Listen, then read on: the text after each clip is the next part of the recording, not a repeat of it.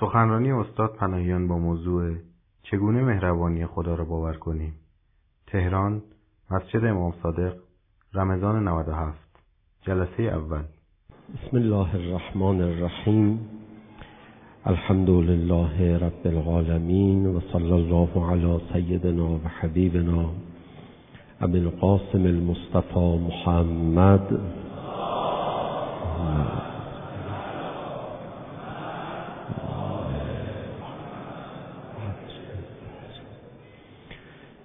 و آله الطیبین الطاهرین المعصومین لا سیما بقیت الله فی الارضین روحی و ارواح العالمین له الفدا و لعن الدائم على اعدائهم اجمعین الى قیام یوم الدین. رب لی صدری و یسر لی امری واحلل عقدة من لسانی یفقهوا قولی. وقتی به ما سفارش می‌کنن که هر کاری رو با بسم الله الرحمن الرحیم آغاز کنید یعنی ما باید دائما مهربانی خدا رو به خودمون تلقین کنیم. چرا اینجوریه مگه ما مهربانی خدا رو دوست نداریم؟ مگه ما اساسا مهربانی و محبت و رحمت رو بهش علاقه من نیستیم. پس چرا دائما باید به خودمون تلقین کنیم؟ خدا مهربانه.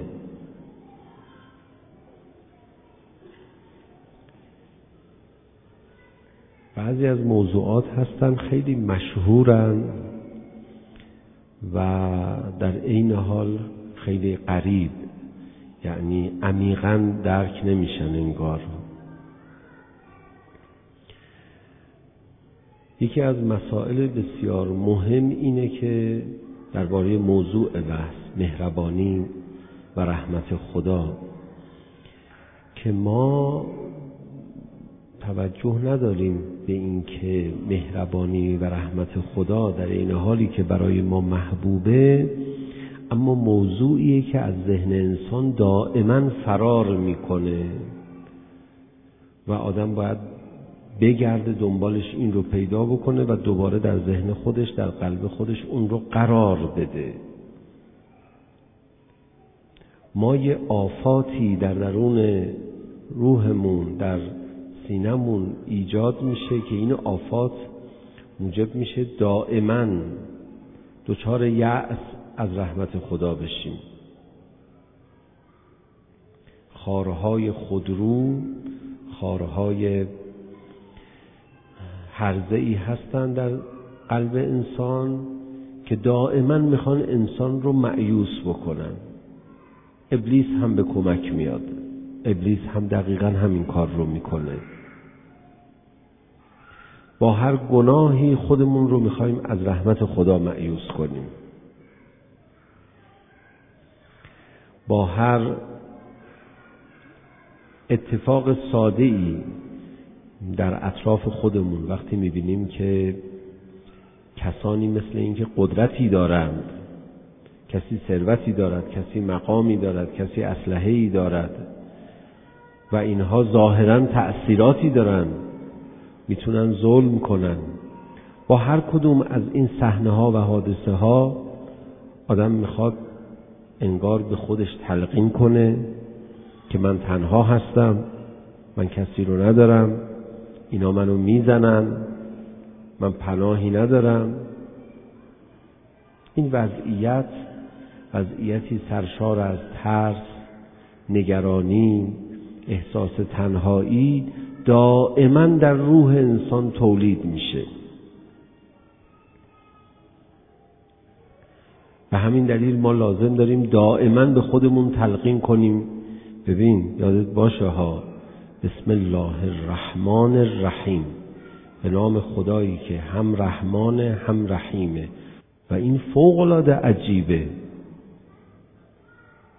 که ما این دوتا کلمه رو باید در کنار هم دیگه بگیم. و این یک کلمه رسمیه در قرآن در آغاز قرآن در آغاز سوره های قرآن. در آن واحد در یک ذکر هم به رحمانیت خدا اشاره می‌کنی هم به رحیم بودن خدا. اینجوری باید به خودت تلقین کنی. بعد وارد سوره حمد که میشی دوباره بخش های از سوره حمد باز صورت های دیگری از رحمت خداست. الحمد و حمدم بازتاب بازتاب روح ماست نسبت به رحمانیت خداست. نسبت به مهربانی خدا. الحمد لله رب العالمین الرحمن الرحیم. خب خدایا ما همون خط قبلی هنوز تموم نشده. همونجا گفتیم الرحمن الرحیم دیگه. دیگه دوباره الان تکرار باید بکنیم. تو نمی‌فهمی این چیزا رو. تکرار کن. روحت به این چیزا خیلی به این ذکر خیلی احتیاج داره. نه ما که علاقه داریم به رحمان بودن و رحیم بودن شما. چرا انقدر باید تکرارش کنیم؟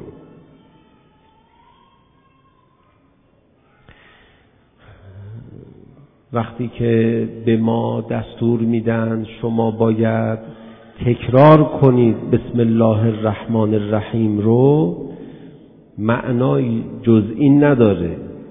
البته معانی دیگری هم داره ولی همین معنا یکی از لوازمشه. که تو در درون قلب خودت مدام تولید کننده یأسی نسبت به رحمت خدا. و به دلایل مختلف. این یأس در درون تو باز تولید میشه.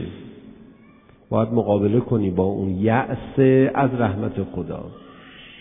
یکی از فلسفه های ذکر یادآوریه اگر موضوعی نبود که ما یادمون بره چه فلسفه ای داشت چه دلیلی داشت که ما هی تکرارش بکنیم. در این باره ما بعدا با هم بیشتر صحبت خواهیم کرد. ولی شب اول از یکی از فرازهای سخنان رسول خدا محمد مصطفی صلی الله علیه و آله و سلم.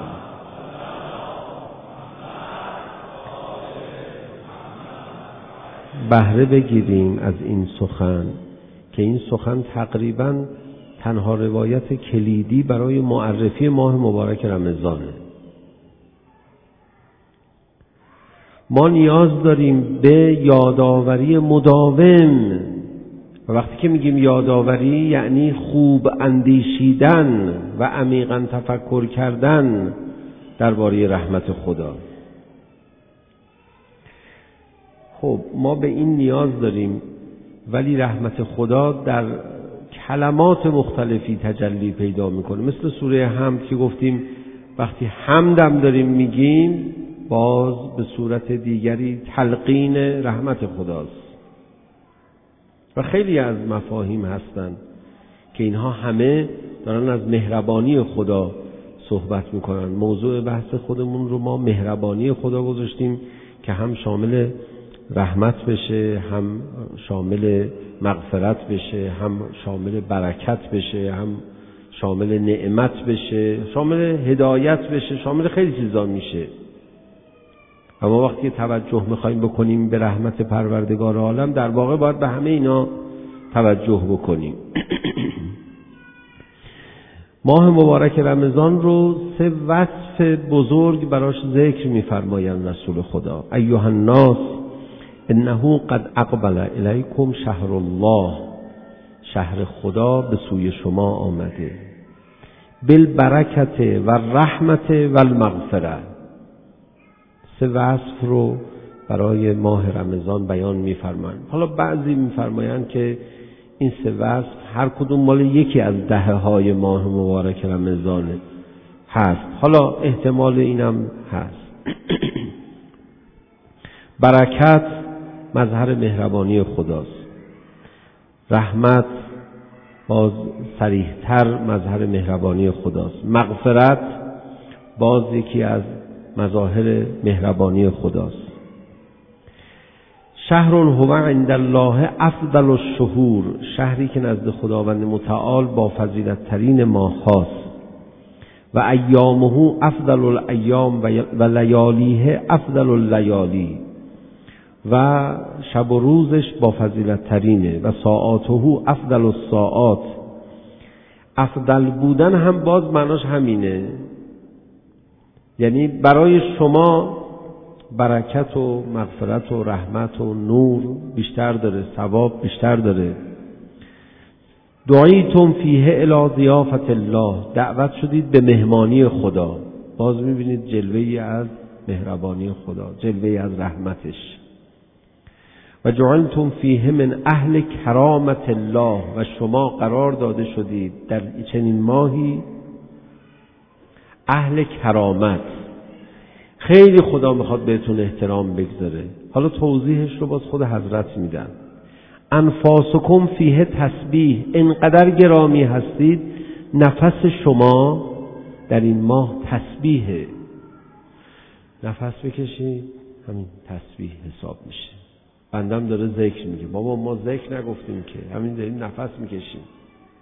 اصلا ما داریم اجباری نفس می‌کشیم. تسبیح حساب می‌کنه. انفاسکم فیه تسبیح. و نومکم فیه عباده. خوابیدن شما در این ماه عبادته. و عملکم فیه مقبول. کار شما در این ماه مقبوله. و دعاکم فیه مستجاب. دعای شما در این ماه مستجابه. همه وصف مهربانی خداست. اوصاف و اوصافی که برای ماه مبارک رمضان هست همه انواع جلواتی از مهربانی پروردگار عالمه. خب رو ما چه اثری داره؟ اگر در ما نشاط ایجاد نکنه ما مهربانی خدا رو فهم نکردیم. اگر بالاترین لذت رو در ما ایجاد نکنه ایدمون نشه حقیقتا. بعضی ها میگن ماه مبارک رمضان ماه عید مؤمنینه. خب بریم بشینیم. چیکار کنیم الان ایده خب میان میشن لطیفه گوش مثلا گوش میدن لطیفه میگن جوک میگن نه مثل اینکه یه آقا دامادی عروسیش باشه بگه عروسی بچه ها امشب عروسی خود منه. بچه ها باهاش بریم با هم پارتی نه دیگه امشب نباید بری پارتی امشب شما باید برید هجله مثلا. یه وضع دیگه ایه الان. همه میان دور شما یه دور دوری می‌کنن و میرن. بچه ها امشب تخمه بیارید بخوریم. عروسی من یه فیلم سینمایی هم ببینیم و آقا حالیته امشب عروسی شماست. یه دقیقه مثل آدم داماد اونجا بنشین بعدش هم بفرمایید سراغ خوشبختیتون. میگه ماه مبارک رمضان عید بریم مثلا یه دست مسابقه فوتبال گل کوچیک بازی کنیم یا مثلا بریم پای فیلم سریال بشینیم یا خوبه ها اونا هم بالاخره رسمیه برای خودش دیگه. بعضی همین مقدار بهره دارن. از او لذت ببر. از مهربانی او لذت ببر. چیزی که خیلی میخواهیمش ولی نداریمش. لذت ازش نمی‌بریم. بهش توجه نکردیم. رسول خدا غضب عالم هستی رو نسبت به کسی که بهره از این ماه نبره در واقع مهربانی خدا شامل حالش نشه در جملات بعد اینجوری بیان میفرمایند. فان الشقی من حرم غفران الله فی هذا الشهر العظیم شقی کسیه که محروم بشه از مغفرت الهی. قبل از این جمله یک دستوری دارن رسول خدا. میفرمایند فسأل الله ربکم. برید از خدا بخواید. به نیات صادقه و قلوب طاهره ان یوفقکم لسیامهی و تلاوت کتابهی برای اینکه شما رو خدا موفق بدارد بر روزه و بر تلاوت کتاب. تلاوت کتاب حالا انشالله شبهای بعد بهش برسیم. فقط الان من در حد یک دعا عرض کنم. خوش به حال کسانی که در متن قرآن کریم و آیات نورانی قرآن مهربانی خدا رو میچشن می‌بینن خدا دارد به آنان مهربانی می‌کنن میفرماد کسی اونس پیدا بکنه با قرآن. بهره ببره لذت ببره از قرآن خوندن. دیگه هیچ لذتی نمی‌خواد. دیگه هیچ وقت تنها نمیشه. دیگه هیچ انیس و مونسی نمی‌خواد. به زبان خودمون صحبت کنیم. دیگه هیچ سرگرمی دیگه نمی‌خواد. رفقا یه کاری بکنیم. نمی‌دونم. دست ما رو بگیرید. یه اتفاقی بیفته. قرآن برامون سرگرم کننده بشه. جذاب بشه.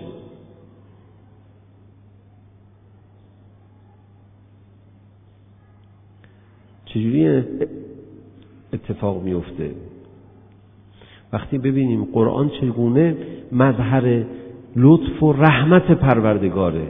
اصلا شروع می‌کنه به حرف زدن حتی از جهنم حرف می‌زنه. شروع می‌کنه با آدم به حرف زدن به واسطه رسول الله الاعظم به واسطه این سطور نورانی و این خطوط قشنگ و این کلمات با عظمت. شروع می‌کنه به حرف زدن لب باز کرد یعنی دوستت داره. و هیچ چیز قشنگتر از دوست داشتن او نیست.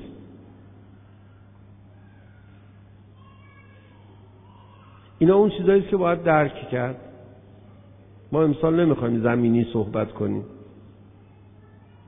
ما امسال نمی‌خوایم بیدین ها رو متقاعد کنیم که آقا دینداری به نفعتونه باور کنید به نفع همین دنیای شماست. بابا دین خیلی معقوله. حماقت بیدینی کردن. دین لازمه نشاط مادی آدمه. ابلیس می‌خواد دنیای ما رو خراب بکنه. لذت های مادی ما رو هم دوست داره خراب بکنه. نه اینکه ما رو به سمت لذت های مادی بکشونه. و ما رو از لذت معنوی محروم بکنه. به خدا قسم ابلیس می‌خواد لذت دنیایی ما رو هم نابود کنه. این حرفا ما خیلی سالهای قبل زدیم. حرفای کاملا زمینی. می‌خواستیم در اون جور مباحث بگیم آقا همین دنیا با دین آباد میشه. این یک سبک صحبت کردنه. لازم هم داریم این سبک ها. مؤمنین هم لازم دارن. اونایی که تو آسمونا پرواز می‌کنن در معنویت قور می‌کنن اونا هم لازم دارن. به اینکه دنیاشون هم داره خدا تعمین می‌کنه. حواست باشه تشکرشو بکن. منتش هم بکش. ولی امسال یه بحث دیگه ای می‌خوایم بکنیم. جای جای این بحث بنده که خودم از نفهمی های خودم می‌خوام حرف بزنم و قصه بخورم. هرکی دائما می‌خواد زجر بکشه از اینکه چرا من بعضی چیزها رو به بلوغ لازم نرسیدم که درک بکنم؟ در این بحث با ما همراهی بکنه. تو این جلسه هم چیزی نمیدن ها البته شاید به شماها بدن من نمی‌دونم. اما گفت آب کم جو تشنگی آور به دست. تا بجوشد آبت از بالا و پست. تشنگی به دست بیاریم. آقا پس شما اینجا می‌خوای بشینی؟ هی ما رو سرزنش بکنی. من که غلط می‌کنم شما رو سرزنش کنم. من دارم میگم که شما خودتون خودتون رو سرزنش کنید. من چی کارم شما رو سرزنش کنم؟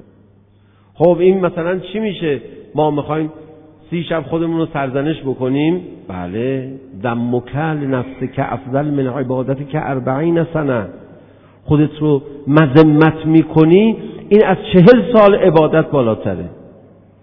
همین مذمت کردن در رو باز می‌کنه به روی تو. خدا مهربانه چند دقیقه نشستی گفتی خدای قصه می‌خورم چرا من شیرینی مهربانی تو رو لمس نمی کنم مانند کودکی که شیرینی مهربانی خدا مادر خود را لمس می‌کنم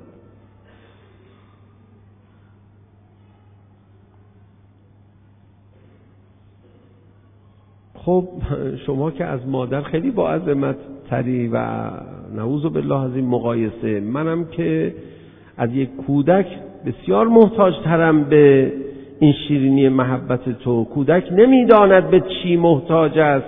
من می‌دانم. چرا این رابطه قطع اصلا؟ اصلا خبری نیست. اصلا رابطه قطعه. می‌دونید؟ رابطه کی با خدا قطعه؟ اون کسی که شیرینی مهربانی خدا عمیقا نمیچشه این شیرینی رو. عمیقا تمنا نمی‌کنه این شیرینی رو. عمیقا ازش لذت نمی‌بره. عمیقا از خلعش نابود نمیشه. اینا چیزایی نیست که ما در موردش حرف بزنیم. نشستیم همجوری تو سراسینه بزنیم بگیم وای ببین ببین اینا رو نمی‌فهمیم. ببین اینا رو نمی‌فهمیم. ببین ببین چه وضعی داریم. نه. فان الشقی من حرم غفران الله فی هذا الشهر العظیم شقی کسیه که محروم بشه از غفران خدا در این شهر. اولا کاملا معلومه رسول خدا از این کلمات حالا جدای از این که خارج از این کلمات هم می‌دونیم این حرف هست. ولی از این کلمات کاملا معلومه که رسول خدا مزه مهربانی خدا رو میچشند. با کلمات دارن برای ما توضیح میدن توصیف می‌کنن. خب اگه قلب آدم باز نباشه نور این کلمات منتقل نمیشه. مثل کسی یه چلو کباب خورده میگه آقا ما رفتیم یه چلو کبابی خوردیم. فدات بشم شما هرچی توضیح بدی ما سیر نمیشیم که آخه بده ما هم چلو کباب بخوریم. خب بله. ایشون توضیح بدن برای ما چلو کباب نمیشه. چلو کباب خوردن توضیح بدن برای ما چلو کباب نمیشه. ولی شما گشنتون میشه. که بگی بابا یه جوری توضیح دادی این چلو کباب و ما هم دلمون خواست. اصلا گشنمون شد. حالا گشنمون هم نبوده. ها معدمون اصلا ترشح کرد. اون گشنت بشه دیگه لاعقل یک کسی چلو کباب خورده کاملا معلومه ها. حضرت چلو کباب خوردن چلو کباب مهربانی خدا. دارن برای ما توضیح میدن. آقا توضیح بدی که فدات بشم. اینا برای ما چلو کباب نمیشه. معده ما رو که پر نمی‌کنه. خب حداقل گشنت که می‌کنه. مثلا ایشون دارن میفرمن ما گشنه بشیم. بریم بگیم این چیه ما نمی‌فهمیم؟ این اون چیزی که ما نمی‌فهمیم این چیه اون؟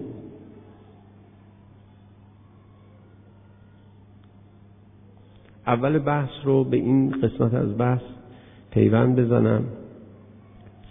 چرا فرمودن دائما برای شروع هر کاری بسم الله الرحمن الرحیم بگید؟ چرا به ما می‌گویند فرمودن که دائما یادآوری کنید خدا مهربان است؟ یکی از دلایلش این است که ما دائما تولید یأس از رحمت می‌کنیم. و ابلیس هم که می‌دونید بزرگترین خصیصش اینه که معیوس از رحمت خداست و این صفت خبیس خودش رو به دیگران منتقل می‌کنه.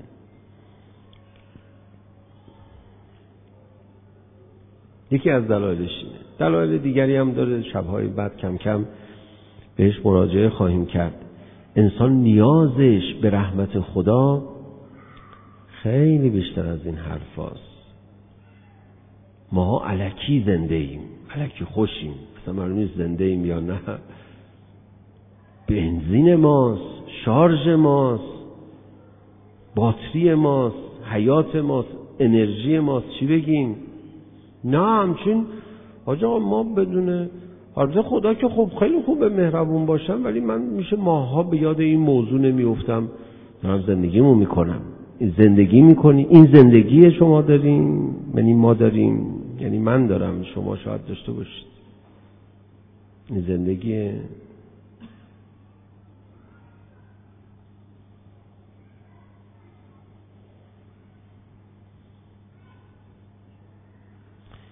اون اعدامی حکم اعدامش رو دادن. میگن فقط اونی که ولی دم می‌تونه تا پای چوبه دار بیاد بگه من گذشتم. این چجوری اون اعدامی به اون نگاه می‌کنه؟ تمنای عفو از دل اون داره که میشه میشه میشه بگذره. اون یه جلوه ایه از این تمنای رحمت خدا. ما اینو داریم؟ ما اینجوری هستیم در با خدا؟ چیکار باید بکنیم اینو پیدا کنیم؟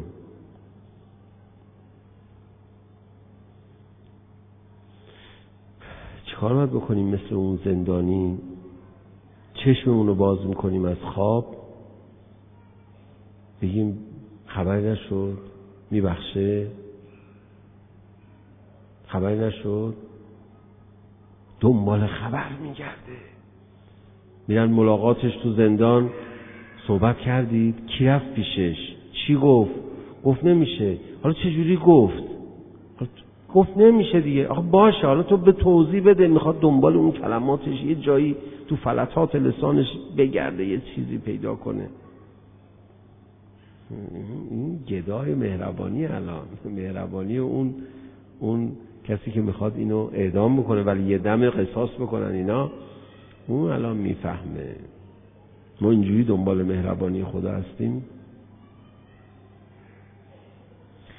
بنده بعید می‌دونم اون اعدامی اونجوری دنبال مهربانی ولی دم هست که از اعدام نجات پیدا بکنه به اندازه ای جستجوگر باشه برای اون مهربانی که ائمه هدا هنگام دعا پیش خدا اونجوری جستجوگر میشن.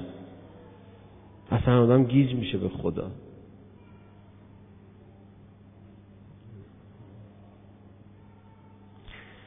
فرمودن که دعای جوشن کبیر بخونید شب اول ماه مبارک رمضان. ماه رمضانتون تضمینه. شب قدر رو درک می‌کنید. خب درک شب قدر خیلی عظمت داره. روایتی که برای دعای جوشن کبیر خوندن شب اول ماه مبارک رمضان داریم برای شبای قدر جوشن کبیر خوندن نداریم. سفارش عجیبیه. شب اول ماه مبارک رمضان رو خیلی باید احتمام کرد. بعد توی دعای جوشن کبیر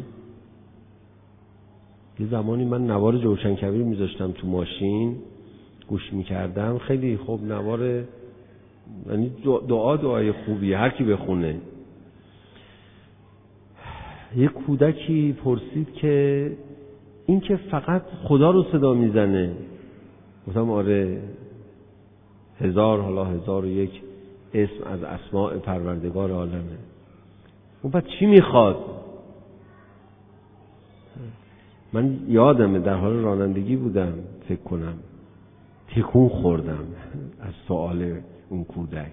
چی می‌خواد این همه صدا می‌زنه؟ میگه خلص نامن النار یارب منو خلاص هم کن از نار. بگو دیگه منو نمی‌بری جهنم. یعنی حکم اعدامش رو گرفته بوده قطعی بوده ها. من فکر نمی کنم اعدامی هم اینجوری تقاضا کنه. اصرار داره نه اینجوری. چجوری آدم گدایی کنه مهربانی خدا رو؟ بعد برای گدایی کردن مهربانی خدا لازمه خیلی معتقد باشی به مهربانی خدا. نه با سوء زن بگی یعنی میبخشه حالا من بگم. اصلا را میده را نمیده. مثلا ما رو آدم حساب می‌کنه میشنوه. اینجوری که اصلا تو تمنا نخواهی کرد.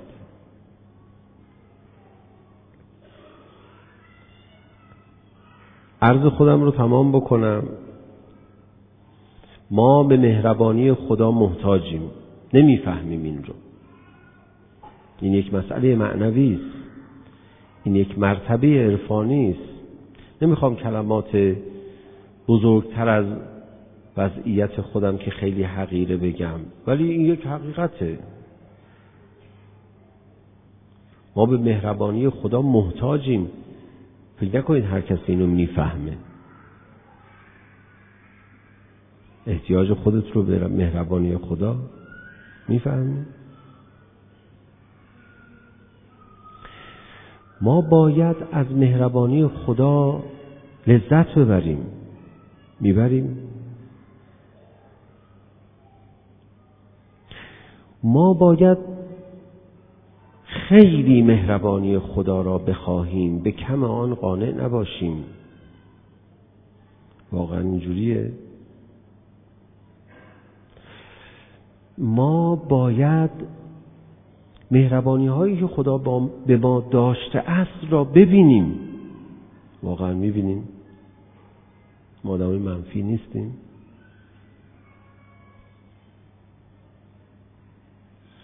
ما باید در پاسخ به مهربانی های خدا دائما شاکر باشیم به حدی که شکور بشویم. خود خدا فرمود کم کسی اینجوریه و قلیل من عبادی از شکور باید خیلی تشکر کنیم. نمی‌تونیم خیلی تشکر کنیم. چون نمی‌بینیم. مهربانی هم چیز نفهمیدنی نیست کاملا می‌فهمیم. از خدا درک نمی کنیم و دریافت نمی کنیم اگر مهربانی خدا را درک کنیم دیگه چیز دیگه لازم نداریم تو این دنیا درک کنیم. اصلا بی خیال بقیه چیزایی که تو عالم هست. ولش کن. لذت تو ببر. لذت ببر ازش.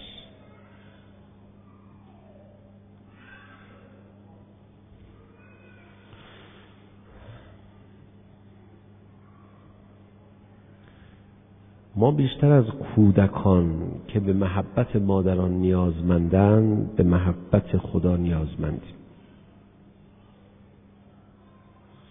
ما تفاوتمان با کودکان این است که می‌فهمیم و باید علالقاعده بفهمیم چقدر به محبت خدا نیازمندیم.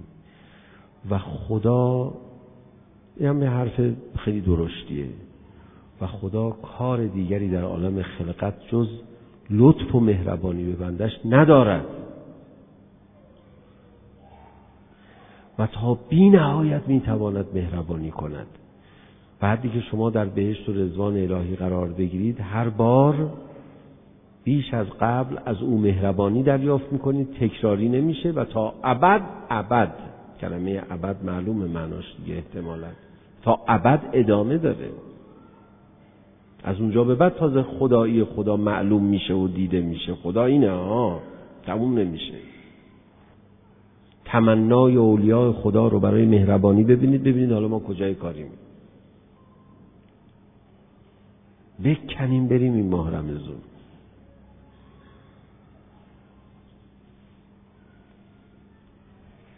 چگونه مهربانی خدا را باور کنیم؟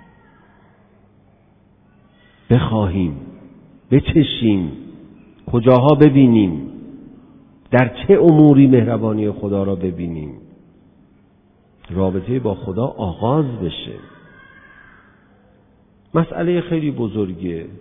شما هم در موردش فکر کنید. ببینید آیا همینقدر مهم هست که بنده تلقی می‌کنم احتمالا با فکر نورانی شما به سرعت به این نتیجه خواهد رسید که خیلی بیشتر از اونیه که بنده میگم و خیلی بیشتر از اونی درک می‌کنید ضرورت موضوع رو که من می‌فهمم اساسا.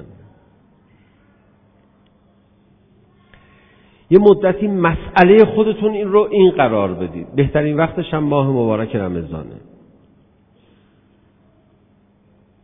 من آیا من آیا می‌فهمم خدا مهربان است؟ چقدر به این مهربانی نیاز دارم؟ پس موضوع بحث تقریبا این شد. یکی از دلایلی که به این موضوع می‌پردازیم این بود که حالا شرحش رو انشالله شبهای بعد میدم. یکی از دلایلی که ما خیلی باید به این موضوع بپردازیم چی شد؟ این شد که ما تولید کنندگان دائمی یعصیم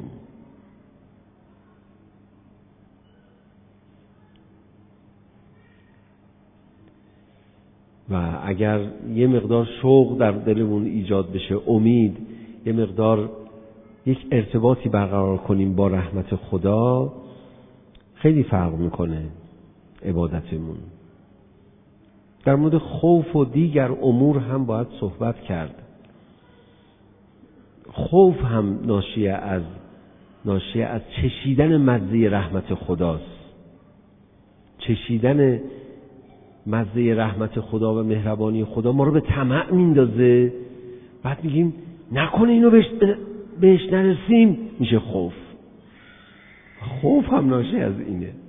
نکنه اینو از دست بدیم. خوف یعنی این. نه اینکه نکنه خدا نامهربون باشه. فلان فلان شده. تو چرا این حرف زدی؟ این چه حرف زشتی بود زدی؟ خدا نامهربون باشه یعنی چی؟ احتمالش هم نده تو ذهنه. خدا مهربونه. بگو نکنه من به این عظمت از محبت و مهربانی خدا نرسم. بعد این رو به خاطر چی بگو؟ به خاطر چشیدن مزه مهربانی خدا. حتی نه به خاطر چشیدن درد عذاب در ذهن خودت. خب حرف زدیم. حرف حرف دیگه اسمش روشه دیگه. خیلی به درد نخوریه. اون عالم عارف می‌گفت من در عالم مکاشفه. مکاشفه یعنی چی؟ آدم ها شهود می‌کنن به قلبشون. این من نمی‌فهمم البته ولی اینجوری میگن مکاشفه رو. قلبش احساس می‌کنه. چی رو احساس می‌کنه؟ امام صادق علیه السلام فرمود همه دو تا چشم دارن مؤمن چهار تا. دو تاش تو قلبشه با قلبش می‌بینه. مرحوم قاضی تباتبایی اون عارف بزرگوار برگشت گفت من در عالم مکاشفه دیدم. رحمت الله الواسعه حسین است. حسین. این حالا من نمی‌فهمم. اینکه دوست داری امام حسینو دوست داری به این رحمت متصل بشی. این یه نشعه ای از مزه اون رحمت خداست. دوست داری بری کربلا؟ انگار دوست داری بری تو اون فضا. این مزه اون عطره. رحمت الله الواسعه حسین است. خب ادامه میدن ایشون. میفرماید که بابی هم داره این رحمت الله الواسعه. در عالم مکاشفه دیدم باب رحمت الله الواسعه اول فضل العباس قمر بنی هاشم سقای دشت کربلاست علمدار حسین. دیدید چجوری؟ راحت دل شما رو می‌بره. خدا اجازه داده به واسطه حسین و به واسطه فضل این رحمت بخوره به قلب شما. بعد میگی جانم فداد حسین. مال می‌زنی براش. وقت چون خدا اجازه داده رحمتش به واسطه حسین ارزان بشه بخوره به قلب شما بخوره به قلب من بیچاره حتی. درسته؟ چون دوستش داریم وقت ها میان روزش رو بخونن. بگن پیشانی پیشانی ابا عبدالله حسین رو سنگ زدن طاقت نمیاری. ببین؟ و الا سنگ به پیشانی خوردن چیزی نیست که آدم 1400 سال براش گریه کنه. بالاخره جنگ دیگه. تیر می‌زنن نیزه می‌زنن سنگم می‌زنن. نه به حسین نزنن. به حسین نزنن. به هر که می‌زنن. نباید بزنن. ولی به حسین نزنن. نمی‌تونی قبول کنی. دیدید افراد داغدار رو در موردشون این صحبت رو می‌کنن. میگن پذیرفته تونسته بپذیره. خدای ما هنوز نتونستیم بپذیریم. حسین و سنگ زده. الهی هیچ وقت نپذیریم. پذیرفته. ما نپذیرفتیم. ما ما که اصلا نه سر پیازیم نه تای پیاز. ما چیکاره هستیم مثلا تو عالم؟ ما نپذیرفتیم. وقت زینب بپذیره بعد از یک عمر زندگی با امام زمانش حسین. او بپذیره. چجوری بپذیره؟ ما نپذیرفتیم. ما هیچ کاری یا عالمی ما ما چه ربطی داریم؟ با با ابا عبدالله حسین. ما نپذیرفتیم. رباب مادر علی اصغر بپذیره من بپذیرم. میگن ام البنین تا آخر عمرش نپذیرفته بود. شبه قبری برای عباسش درست کرده بود. اونایی که دارن لذت می‌برن از ذکر روزه این لذت لذت همون رحمت خداست دا این همونه ها تعمش اینه. منتها این قسمتش رو به خاطر این همه زجری که حسین کشید برای ما ارزان کردن که بچشیم. چقدر باید بچه های حسین رو تازیانه بزنن تا سهل بشه برای ما این راه؟